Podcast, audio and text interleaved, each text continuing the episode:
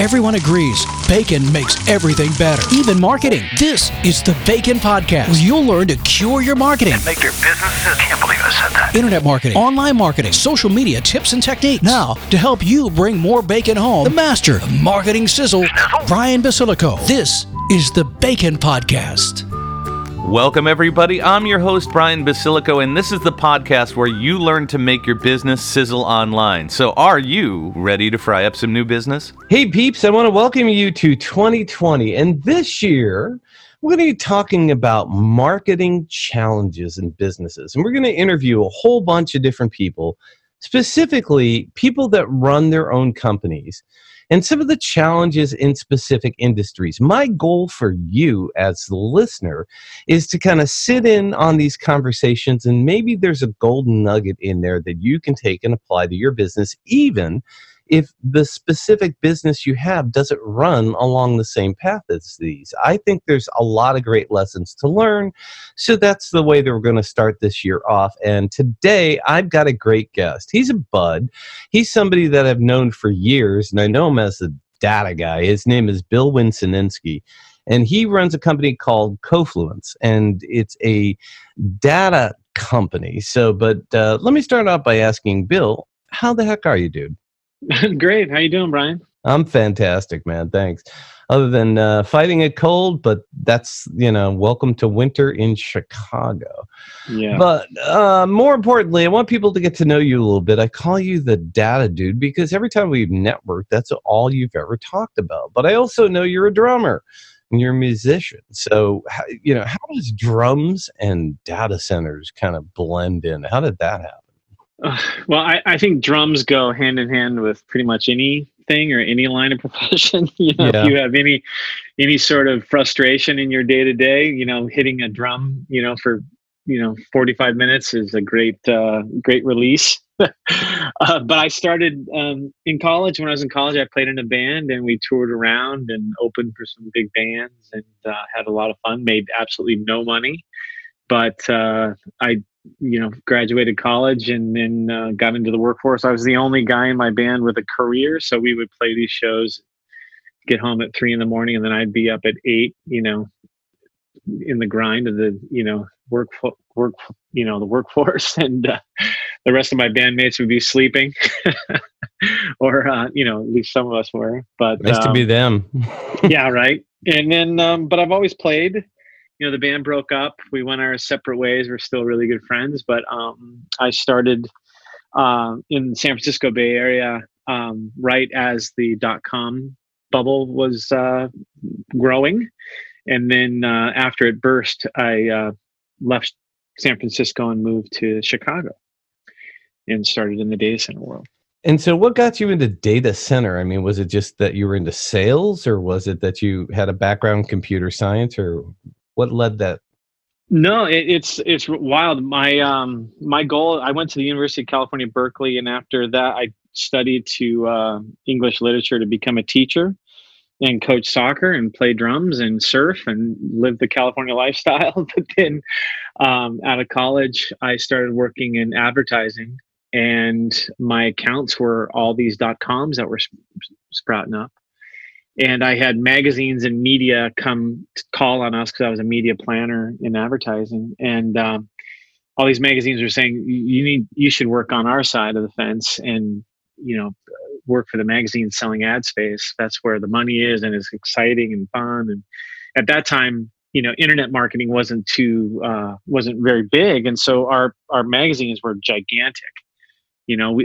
My territory was Silicon Valley in 1995, 96, and 97. So you can imagine, just all of the ads that we were placing in these magazines, Internet Week, Information Week magazine, Network Computing magazine. And through that, I started working with the publisher of these magazines, and they talked about data centers and distributed computing. And that's right when mainframe compute started to diversify into distributed computing, and companies started to, start crushing data, right? And so there's nothing new in business now that doesn't involve technology. And back then, it was kind of like technology was a thing, but not everyone had a data center, you know. And so as compute started to become more pervasive in industry and business, then data centers started to grow. And that's when I started working in the data center business. I started selling all the products and, you know, that go into a data center, you know, the power units, the UPSs, the air units, the flooring, the cabling, the power strips, the servers, all that as a distributor here in Chicago. Hmm. Now, see, I worked at AT&T, and I remember because I was in the video department, so kind of, you know, parallel in a sense that I was doing marketing. And I remember in, you know, they had in the basement were just racks and racks and racks of these, you know, computers and these, the hard drives back then, we call them washing machines, you know, where you literally the hard drive itself, you'd lift it out, probably weighed about, you know, 20, 50 pounds and was the size of a tire, right? Yeah. You know, 8-inch floppies and, you know, all that kind of fun stuff. Punch cards and all that stuff. Yeah. Oh, yeah. Yeah. No, that stuff was still there because, I mean, they were dealing with, at AT&T, it was before the Bells got split up and you had, you know, some of these locations that they were dealing with were out in the middle of Utah or Montana, where, you know, there was a data center where the computing was so old that they had to make sure that they could still support all of these different things. Not everybody had the latest and greatest technology that, say, Chicago, New York, and LA had, you know, and so it was, they're constantly supporting all these things. Now, one of the things that's happened, obviously, is the cloud, as we call it, and all of this internet power that goes on. I mean, there is not a thing that we touch that does not have something to do with the internet. Our cars are connected to the internet. You know, our phones are connected to the internet. Damn toasters are connected to the internet, right? Yeah, for sure. So, I mean, data is, it's not only so important and we don't see how it flows, but I mean, it basically is the backbone of commerce now, right? Absolutely. And that evolution is kind of why I started this company, you know? So mainframe computing matriculated in and evolved into distributed computing. And then companies started to build data centers on their prem, right? So a large enterprise company would have a room at their facility that was a data center.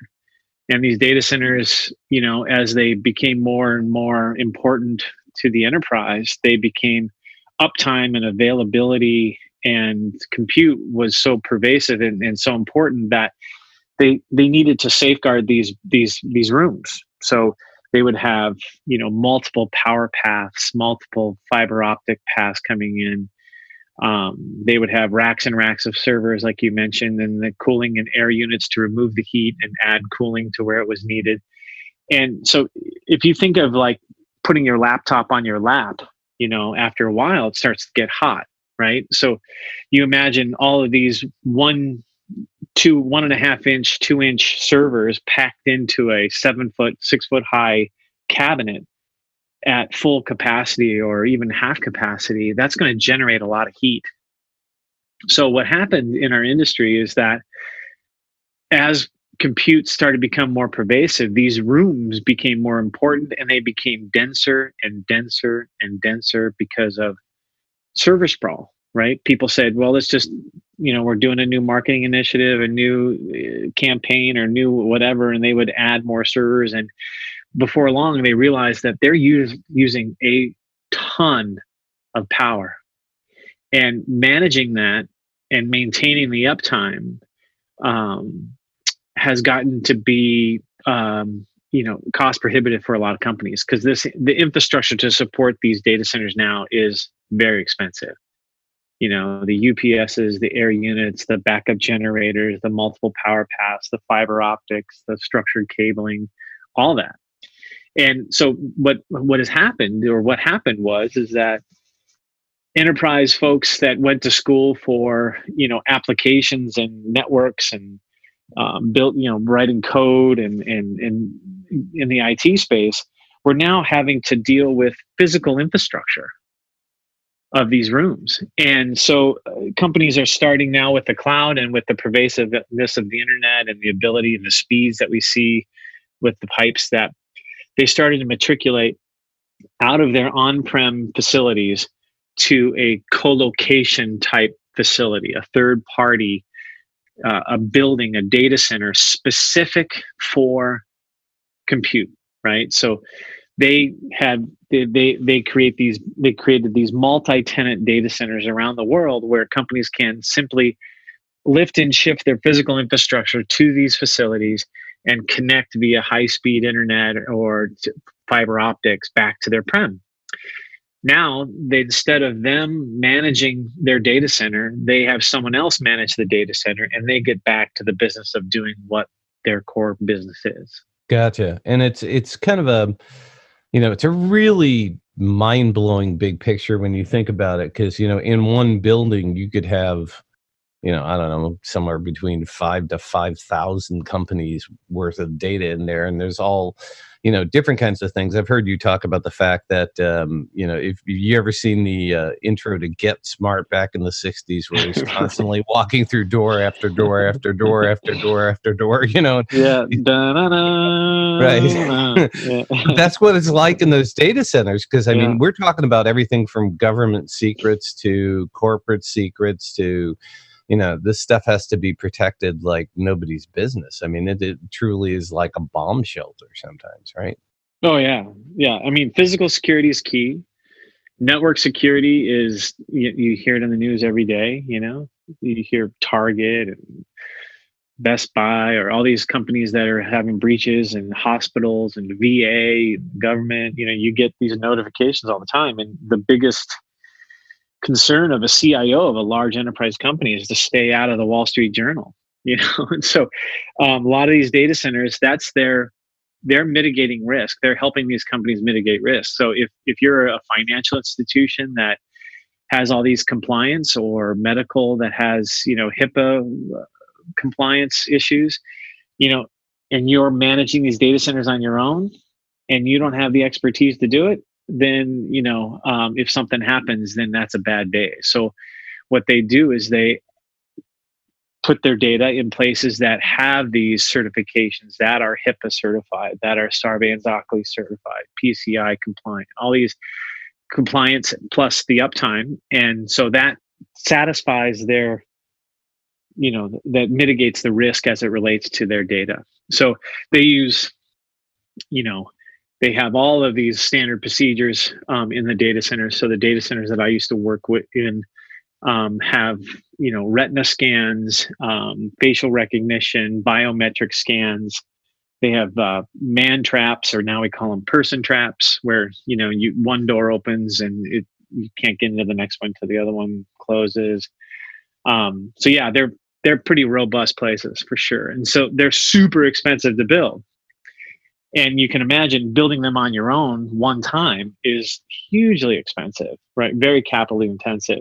So these data center companies that build them all the time take, you know, have the advantages of, you know, driving down that cost through a lot of volume, right? And so companies like Digital Reality Trust, QTS Data Centers, Cyrus One Data Centers, Equinix Data Centers. I mean, the list goes on and on.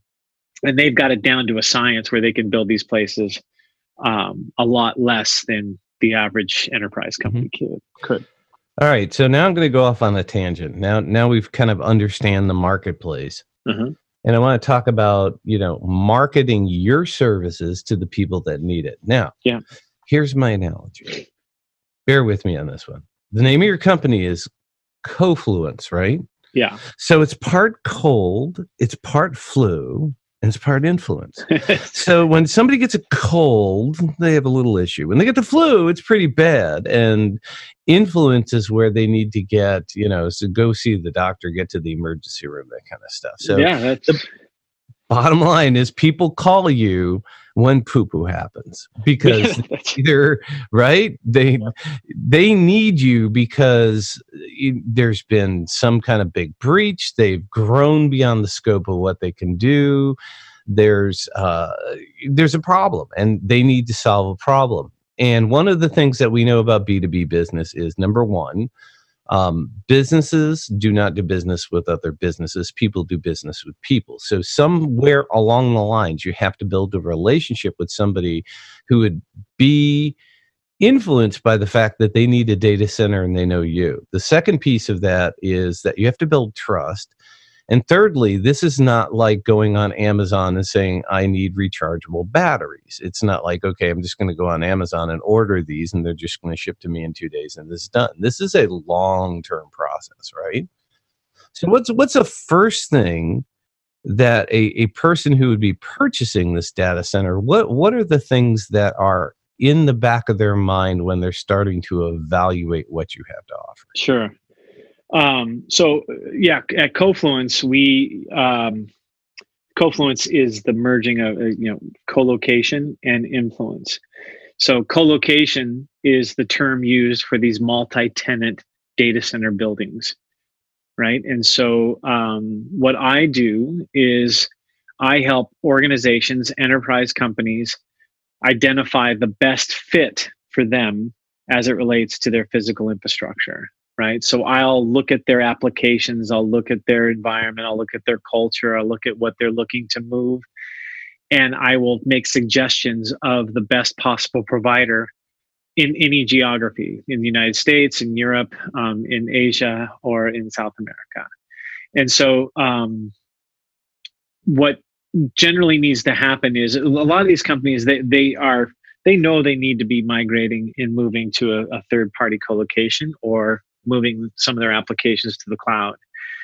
And so what needs to happen is it's not a deal, or really not, I don't take it too seriously if I can't identify a compelling event that this company is having. So what that means is, like we mentioned it earlier, if you're an enterprise company and you're a financial company and you have a data center and your power is you're experiencing brownouts in your city where your data center is, then you can't have that. That's unacceptable, right? And so you're losing market share, you're losing credibility, you're getting dinged from a compliance standpoint. And so that's a compelling event, right? You need to be up and you're constantly being down from a power perspective, and you can't do business.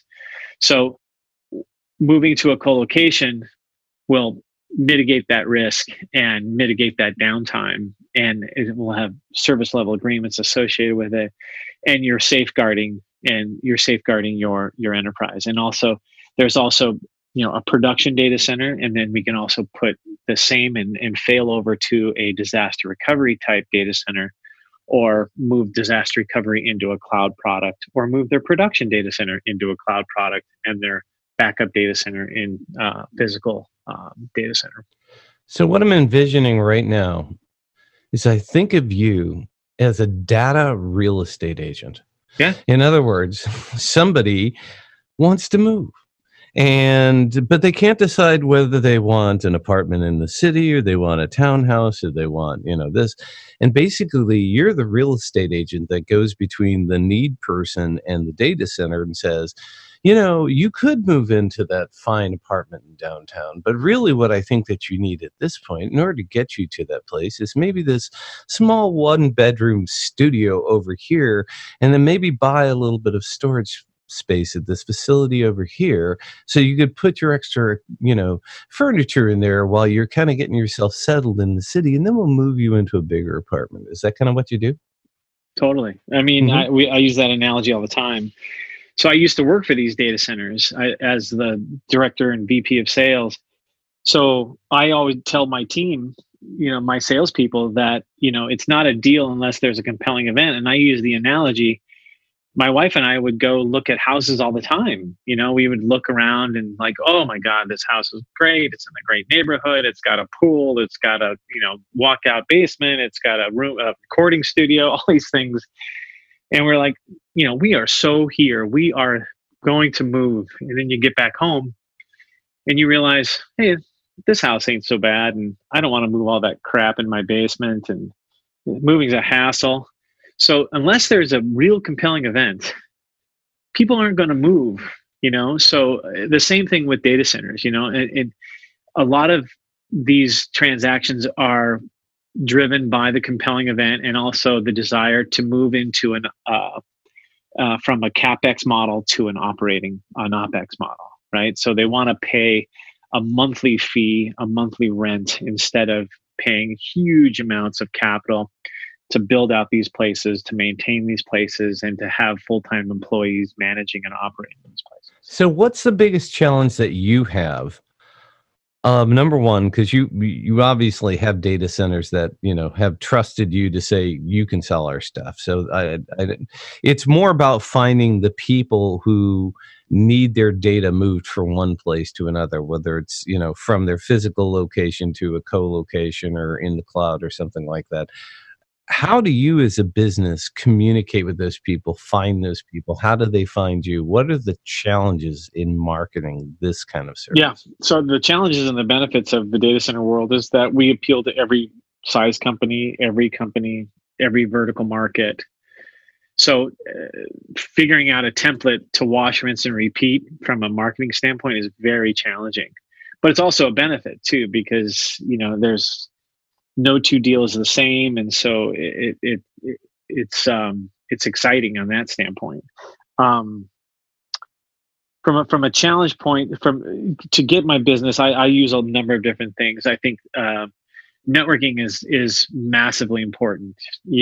I'm not going to be able to cold call effectively per se. I'd still do it as part of, you know, my basic routine, but cold calls, you don't just call someone up and say, hey, do you need to move your data center to a new place?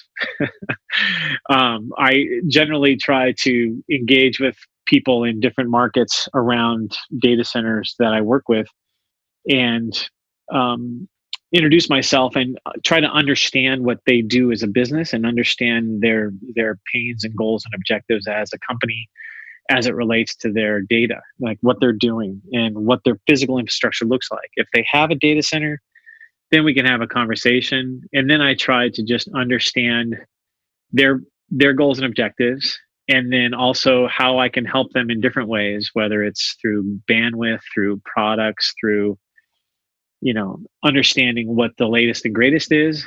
And I ask them if I can assess their physical infrastructure.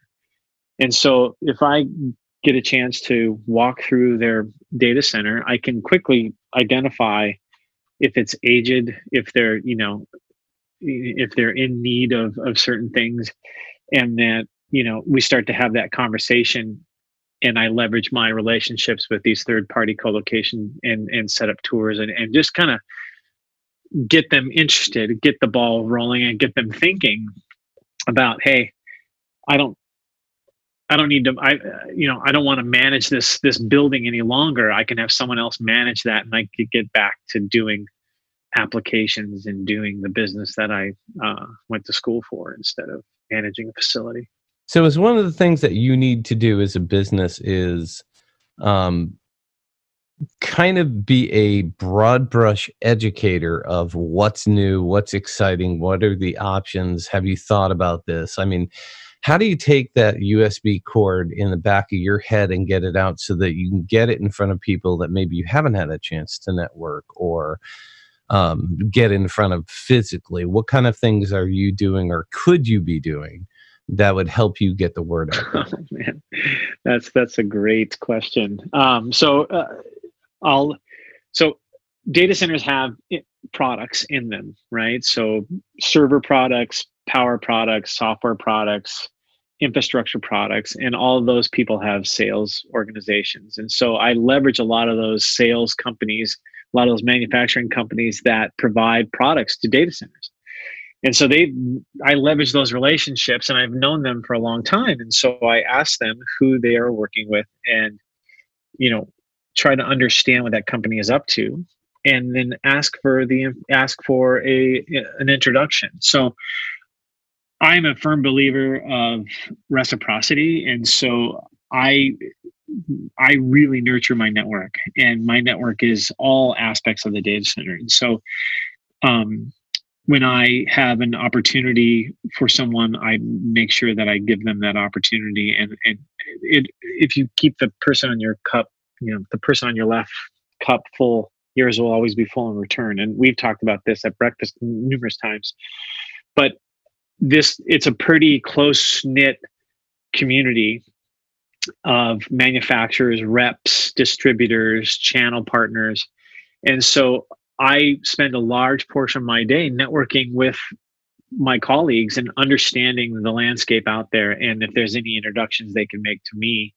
And then, you know, people start to understand what I do, and then they're making introductions to me and my team to go out and tour data centers and start that process. We also do a lot of education. I do data center 101 classes around the country, certified data center professional classes. We do data center audits for companies. So we're always looking at ways to engage with these people that are managing and operating these data centers. And then, you know, hopefully through multiple engagements and through building a relationship with them and adding value to them every step of the way, when the time comes for that compelling event comes along, then they'll think of Cofluence and call Bill. All right, last question for you. In 2020, say you were sitting in front of a bunch of CEOs of companies, all different kinds of companies, and you were going to offer them a piece of advice that would help them propel their business forward this year, what would be the one thing that you would say to them? I would say that there are a ton of options available to CEOs these days to safeguard themselves, to mitigate risk, both network intrusions, physical security threats, and to mitigate that risk for the enterprise and be able to scale, is to look at multi-tenant co-locations or a combination of co-location and cloud products in a hybrid solution, and to align themselves with technology partners that understand the need for scalability and flexibility as it relates to the amount of power, the amount of compute, the amount of storage. And I think, to pick your partners wisely and to understand that there's options. Yep, totally makes sense.